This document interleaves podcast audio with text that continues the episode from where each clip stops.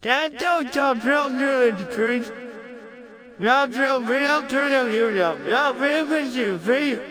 I know you, tell you, but I didn't, but you didn't, you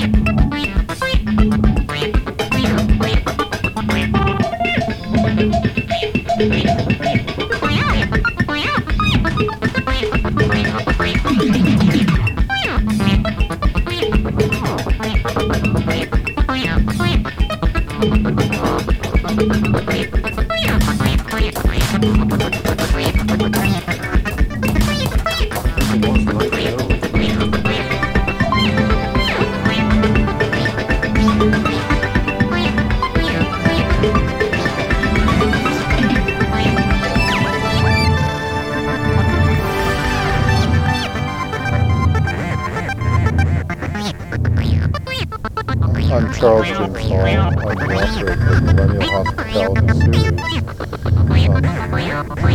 Series. Um, in the series, I attempted to capture my experiences when I was in the Air Force in the middle 1960s. Um, I was born in Wisconsin, and uh, in, on July 24th, 1964, I entered the U.S. Air Force. Uh, I, I was stationed at Lackland where I did basic training, and then at Chanute Air Force Base, Illinois, for weather training school. And in March of 1965, I was, sta- I was sent to Nellis Air Force Base, which is just outside Las Vegas, Nevada. And I was there until the 7th of May, 1967, when I shipped out to Vietnam. I returned from Vietnam in May of 1968. Uh, I had less than three months remaining in my term of enlistment, so the Air Force policy was that I was given an honorable discharge and sent home.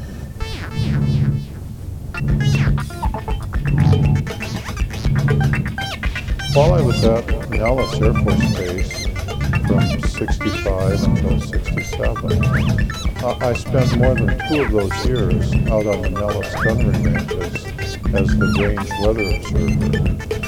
I discovered that out on those bases, there is, out on the ranges, there is a base that the Air Force maintains for aliens.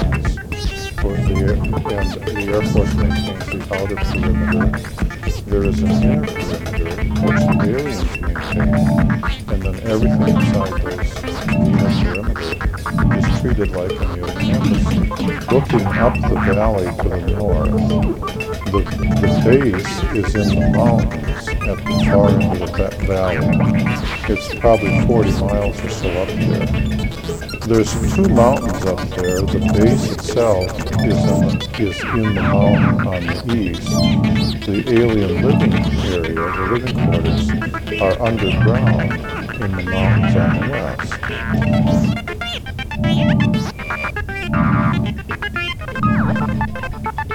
Um, after I got out of the service in May of 68, I met my wife and married her in May of 69, my wife Marie. And we went to college, we went to school in California. I have a master's degree in nuclear physics, a bachelor's degree in thermal physics, and over the years I also uh, uh, uh, received an, a master's in business administration from Nova Southeastern University at Fort Lauderdale. Um, during the 80s, when computers finally were good enough so that there were word processors, then I began writing my memoirs for my children and grandchildren. And tho- those memoirs became the Millennial Hospitality Series. Found that I wanted to convey to um, people, especially my children and my grandchildren, how it felt to be the weather observer and to have the aliens come down to where I was and to have to interact with them.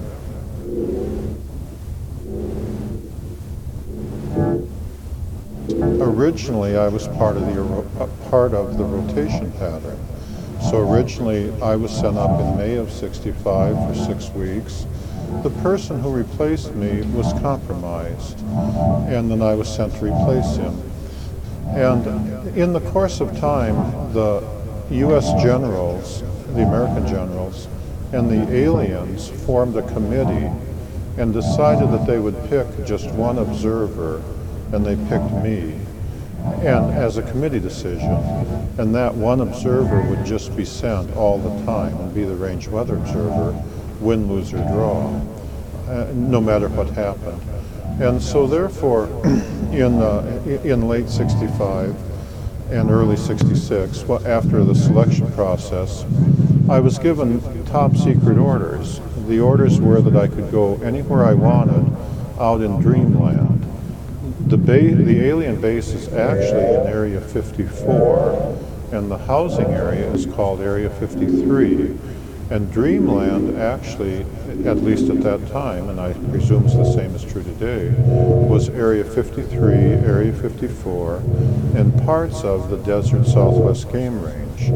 When you're physically at Indian Springs and you're looking up the valley, Dreamland includes the mountains on the eastern side of the valley. My orders allowed me to go anywhere I wanted out in Dreamland, day or night, and uh, but I had to do so alone. If I took anyone else out with me, I wouldn't be in any trouble, but the person who was with me might be shot, and they would be in serious trouble.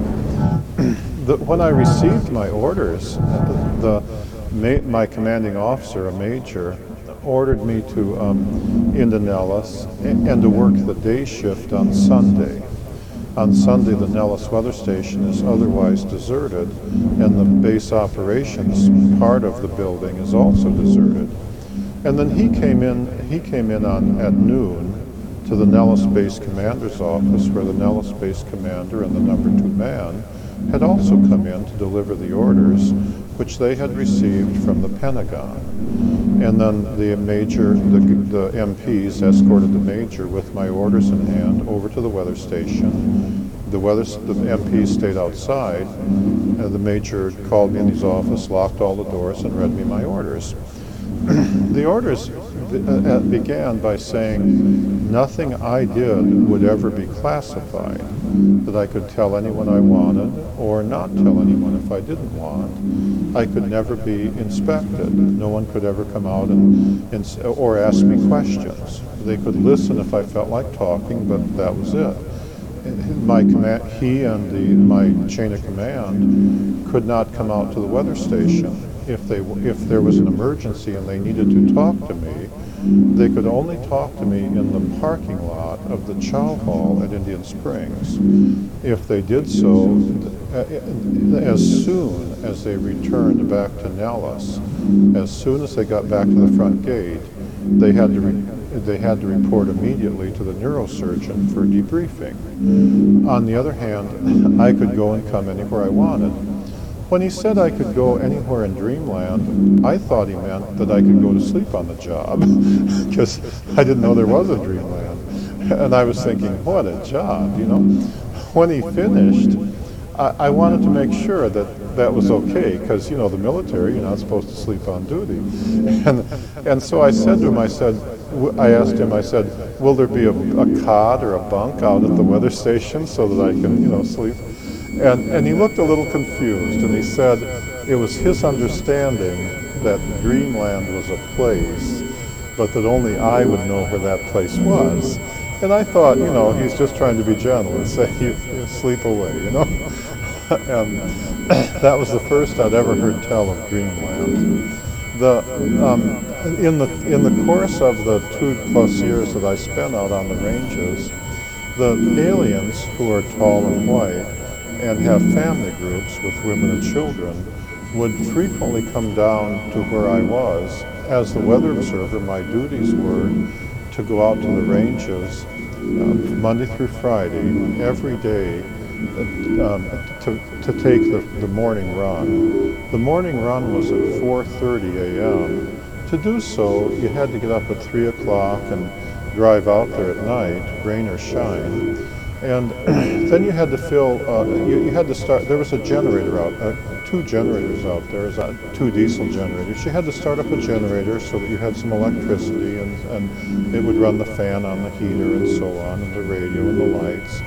And then you had to fill up a weather balloon with helium, attach a light, and release it. The children found that very entertaining. It was a pretty balloon with pretty lights. And so they, the mothers liked to bring the children down to look through my theodolite as I was tracking the balloon. About half the time they came so the kids could play. Um, it, uh, when I first uh, when I first encountered the aliens, I was terrified because they're not human, even though they look reasonably human. It probably took me more than six months to get over the terror that I felt when they came, even though they had not come to harm me. It's just that being out there at night in the desert and, say, hearing people walking behind your weather shack when you think you're alone, even if they were priests, you'd be afraid, you know. But when you discover that they're not human, well, you know, this was the 60s. There was just you know, it took a, it took a long time to get used to it. Um, there was no briefing. The Air Force never said, this is the situation. The aliens never came and said, this is the situation. They never came to teach me anything. They came when they wanted. They left when they wanted. And therefore, it took me a long time to, um, to get used to it. Everything I know about the aliens, I had to figure out myself or, or occasionally they would answer questions, but not very many, because they came for their purposes, and when they'd finished their purposes, they left. Um, they, were really quite friendly, but each one of them was an individual. Interacting with them is sort of like interacting with the people in New York City. There are saints and there are sinners. You know, there, there are people of all different walks of life and all different viewpoints. And so, you know, I had some that were close friends, like or almost like brothers, like tour guide, whose life I was credited with saving, and the teacher who credited with me with saving her daughter's life. And on the other hand, there were some, like one of the alien generals, that, uh, golly, I'm still afraid of him. You know, I mean, if you met him, if he said stand there, you stood there. You know, it was no no back talk.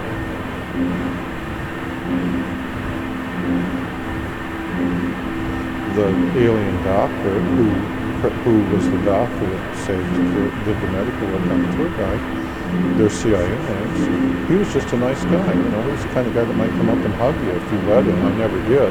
freaked me out. But they just came in all different. You, you know, you had to deal with each one of them as individuals. Um, it took a while to get used to that, and it, it, it became a process of getting to know each one to the extent that they were that you dealt with them one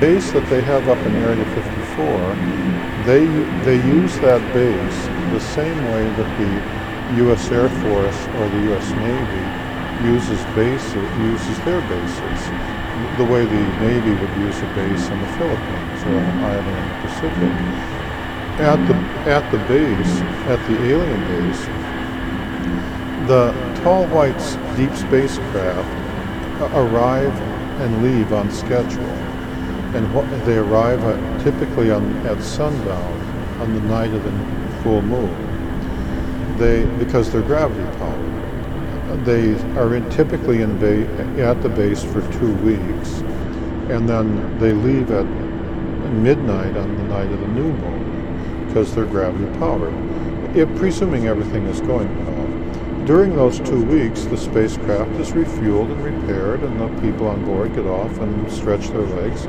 So at the base, there's a more or less permanent contingent of tall whites who are experienced in dealing with humans and typically who know English. And um, on the other hand, every two weeks, or, you know, every time a deep spacecraft arrives, there's a contingent of new arrivals, many of whom have never seen humans before. And, and, and while the spacecraft is being repaired and refurbished, then the experienced troops, uh, the experienced all whites, typically take those new arrivals who are brave enough, take them out and show them the town. You take them out and show them what humans are like. Uh, and of course, me running my weather station, um, I'm the test human, you know. And so it was common every time there was a new moon for, you know, after the new arrivals had rested up, for them to, for the experience, uh, for an experienced guard to bring around a group of new arrivals. The number of new arrivals could be anywhere from two or three to 20, depending on how many were brave enough to come watch Gorilla Charlie in the, in the sagebrush. And, um, and, and, so um, while the spacecraft is being repaired.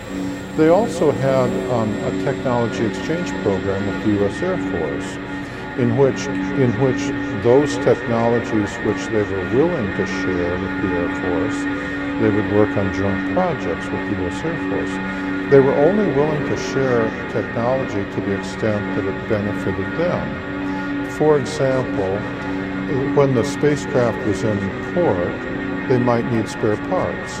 Those spare parts might include radio equipment. Well, it was easier for them if they could just call up the U.S. Air Force and say, could we buy a new radio? You see? Uh, so it was very, so it was odd. And on the other hand, the Air Force can, and the Army can always use better radios, you see?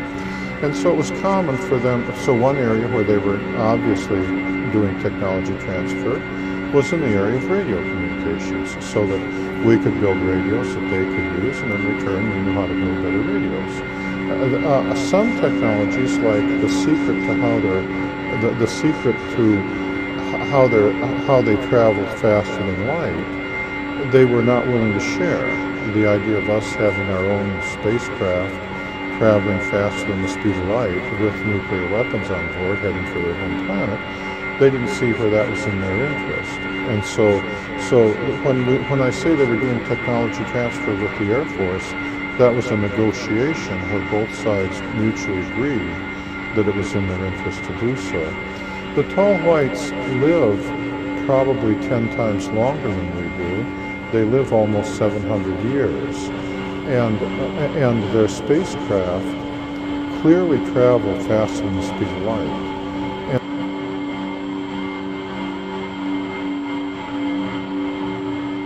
They, they, look, they're humanoid. Their skin is as white as a piece of paper. Throughout much of their adult life, they're the same height that I am, 5'11", 6 feet tall. they have um, they have large eyes. Their eyes are perhaps twice as large as ours. They're typically blue, and then as they blue blue eyes with white pupils.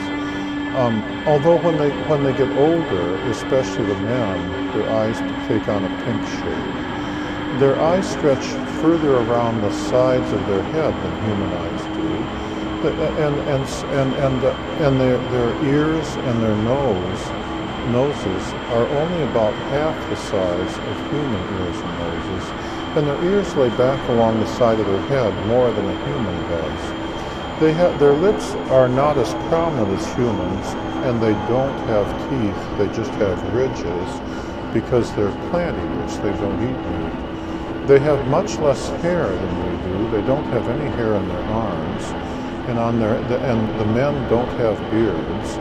On their head, they have the hair is only they have only about half as much hair as humans, and their hair is so thin and transparent that they appear to be platinum blonde.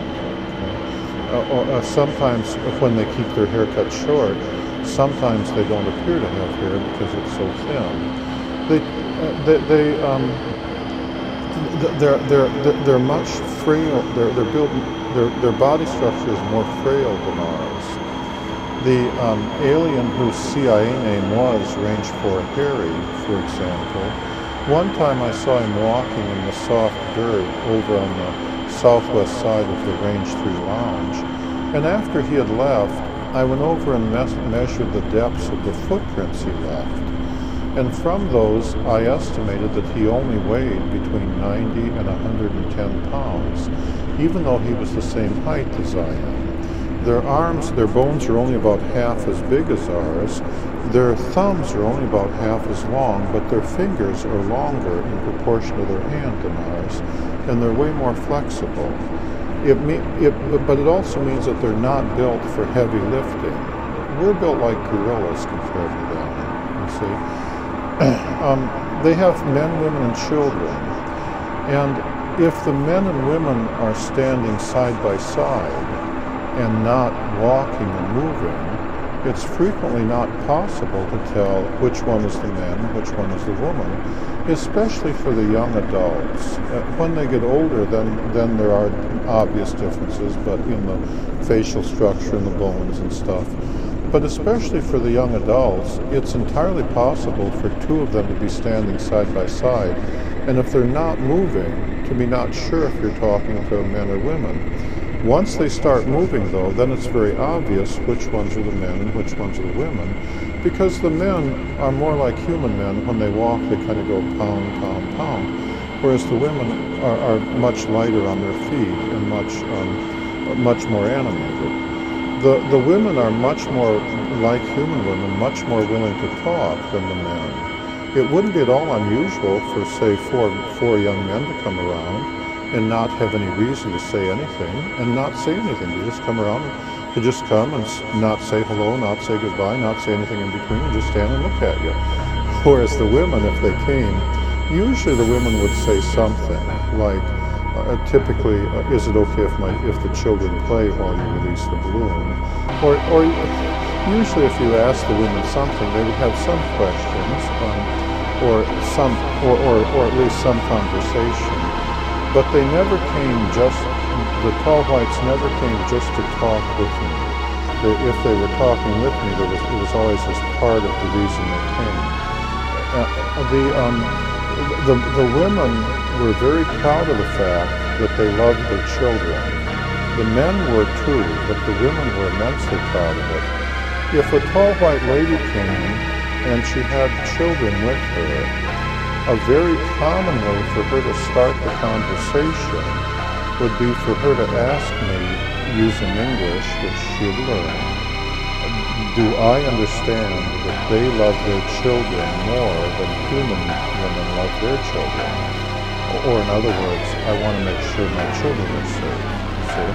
And of course, when I said, yes, I understand that, then they would noticeably relax and feel happier. If a tall white lady came with children and she didn't say anything, a common way for me to start the conversation would be for me to say, I understand that you love your children more than human women love their children, and then she'd relax and feel and feel better. In many ways, the tall white women were like female gorillas.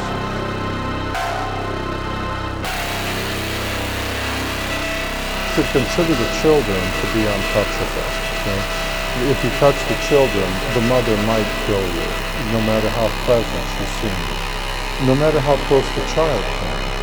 So, for example, and I speak from direct experience, if I was standing by my theodolite and the child wanted to look through the theodolite and the child was right there, then there's no way in the world that it, it, it would be suicide for to reach over and touch the child that will upset the mother. You, you know, um, the, the um, uh, uh, and for example, on one evening, um, this tall white lady came, who um, I had seen a few times before, but sh- uh, she wasn't a regular, and she brought three children with her. And she was somewhat older than the typical young adult and therefore somewhat taller. She was 6'1, 6'2, and, and following the usual so-called protocol, she had come down the uh, bunker road with her three children in an obvious manner to let me get used to the idea that she was coming with her kids. And then when she got to the end of the bunker road where the range boards were, she began approaching, come, approaching me directly. I was halfway across the square. The, and as she got closer, oh, perhaps 20 feet, 15 feet, uh, um, even though I wasn't, I'd gotten over my fear of the tall whites. Uh, you know, because you had to treat treat each one as an individual, I found her, I found it a little intimidating that she was coming that close, and so I backed away from my theodolite towards the generator shack. And she said, Is it okay if the children look in my weather shack while I took my report?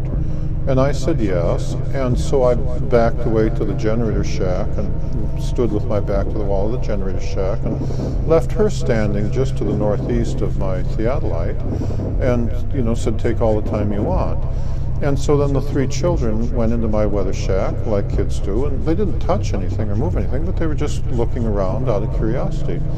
As I st- and, and at the time, as she stood there, she was looking at her children who were in the shack. Now, I'm not sure they were all her children. I, usually, when the oh, tall white lady came with three children, the typical contingent, one would be hers and two would be the children of someone else. Typically, she'd be babysitting two kids and bringing one of her own. And, and so she was watching the children. I became concerned because I had a can of Coca Cola, which was in a metal can sitting on one of the shelves.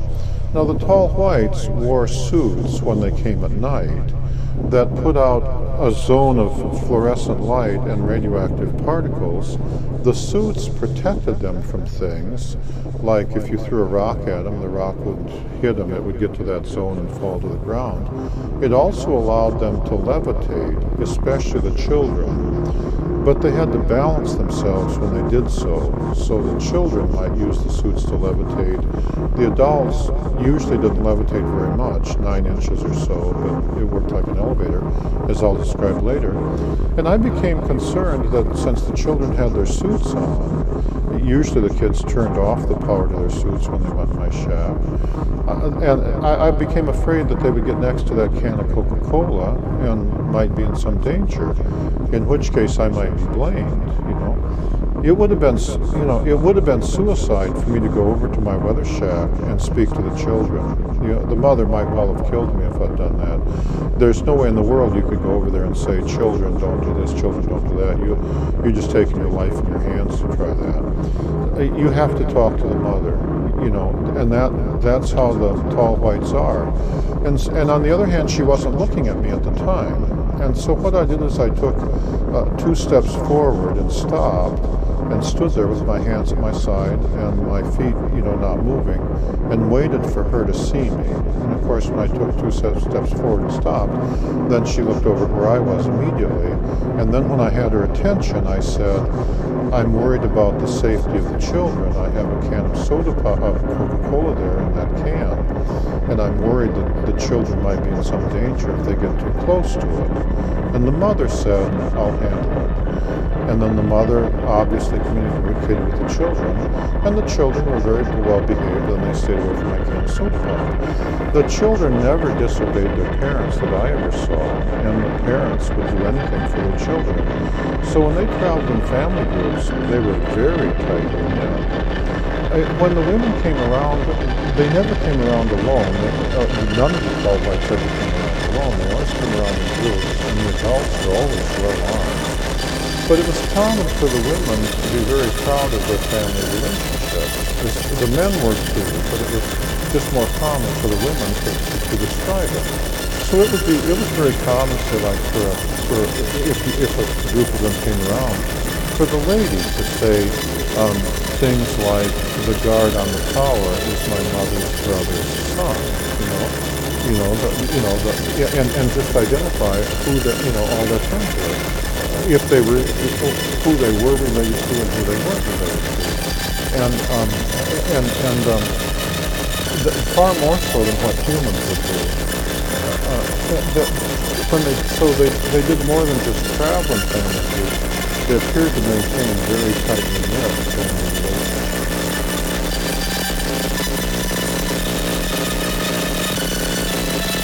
The, the, the tall whites um, live approximately 10 times longer than humans do.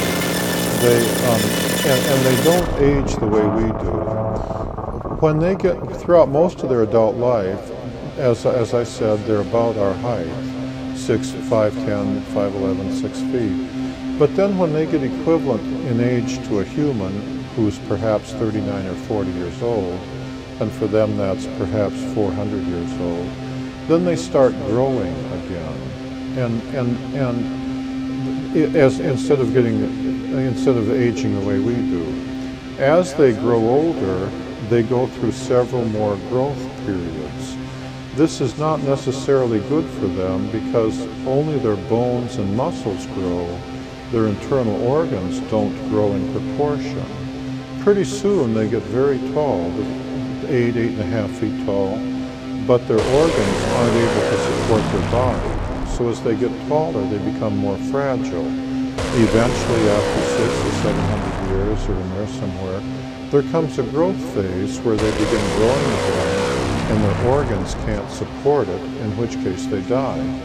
Usually, usually by the time they get to be eight feet tall, they're fragile, and usually aliens that tall are accompanied by younger adults to study them. Um, living longer does have some drawbacks. For one thing, their bodies do not heal as quickly as ours. If they break a leg and they're very fragile, or they break easy, it may take them, it may take their bones five Earth years to, to heal. Whereas, as you know, a young person, when I was young, if I broke a leg, could heal up in, I don't know, a few weeks or so. I'm not a medical doctor, but would heal up much faster cuts and scratches, for example, on, on, when, on, when I was young one time, for example, and I was out in the ranges, one day I scratched myself in a very ordinary fashion in the morning. By the afternoon, it had already healed up nicely, and by the next day, I'd almost forgotten about it. The next day, the, a group of tall whites came around with the experienced tall white and some young arrivals, and they were they were very impressed that my body had already healed. For them, that would have taken several weeks to, to healed up like that. Um, also, when, although they're considered to be more intelligent than we are because their nervous system runs two or three times faster than ours does, it does have some drawbacks. They tend to, when they're doing something, they tend to focus in on it more carefully than a human would. And they're therefore very easy to surprise when they're engaged in something.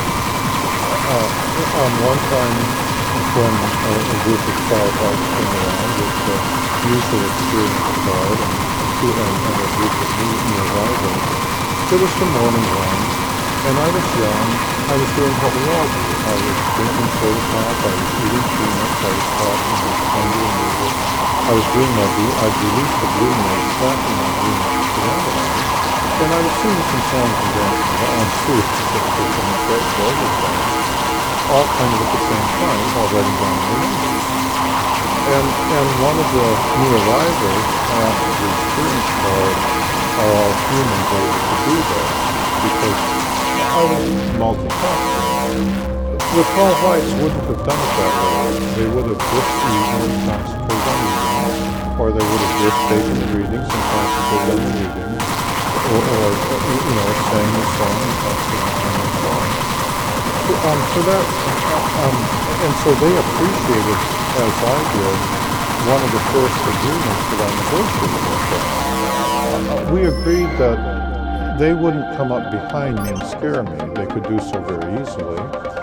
Um, and I wouldn't come up behind them and scare them you see, if I saw one of them out in the desert and he and it didn't appear that he had seen me, that I wouldn't approach him. I would just stay where I was and sing, sing, make a sound or sing one of my songs, such as the song by Ricky Nelson, "It's Up to You," because I've done everything, you know, and, and until I was sure they had seen me. And then I wouldn't approach him. I would just stay where I was. And if they chose to come closer to me, they could approach me as close as they felt uh, until, uh, until they didn't feel comfortable. An experienced troop might come right up to you 10, 15 feet. A new arrival might stay back out to a quarter On the other hand, if they chose to, to move away, to run away, I wouldn't pursue. I would stay where I was if I, and they could leave, if they could come in wanted to work The same was, the reverse is true. If they were approaching me and they got too close so that I felt uncomfortable, as in the case of the qualified ladies of the would back away and they would were I had backed away to the so that so that we could so that before we began talking we would first come to a distance where we both felt comfortable. You see, I've always felt that that was, and then if I got too uncomfortable, if I felt like going away, they wouldn't pursue.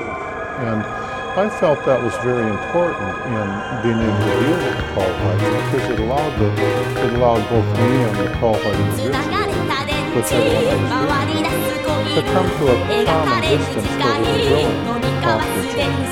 If like teacher or for hearing, that might be as little as 10 minutes. For other と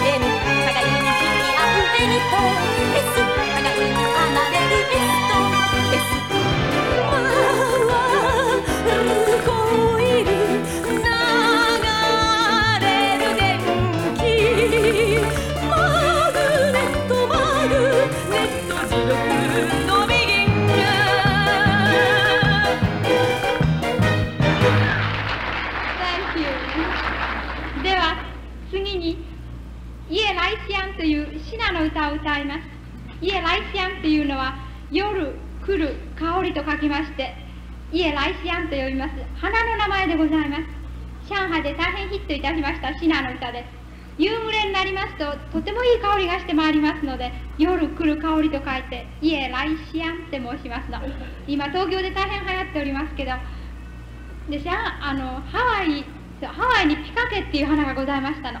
それがシナでは家来シアンって申しますの。家来シアン。北京語で歌います。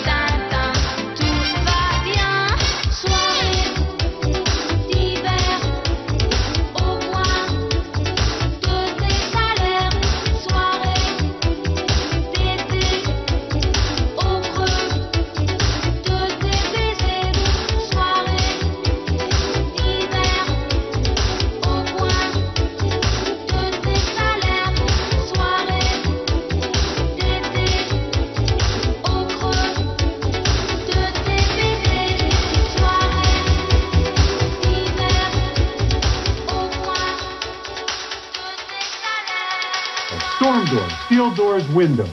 Factory direct, low prices. Doors unlimited, unlimited doors. Rainbow, rainbow. rainbow. I don't like work. The random ass sounds loop look onto a dull electronic music. In 2013-ish, this became a part of a ubiquity of high fidelity sounds and old composition structures, but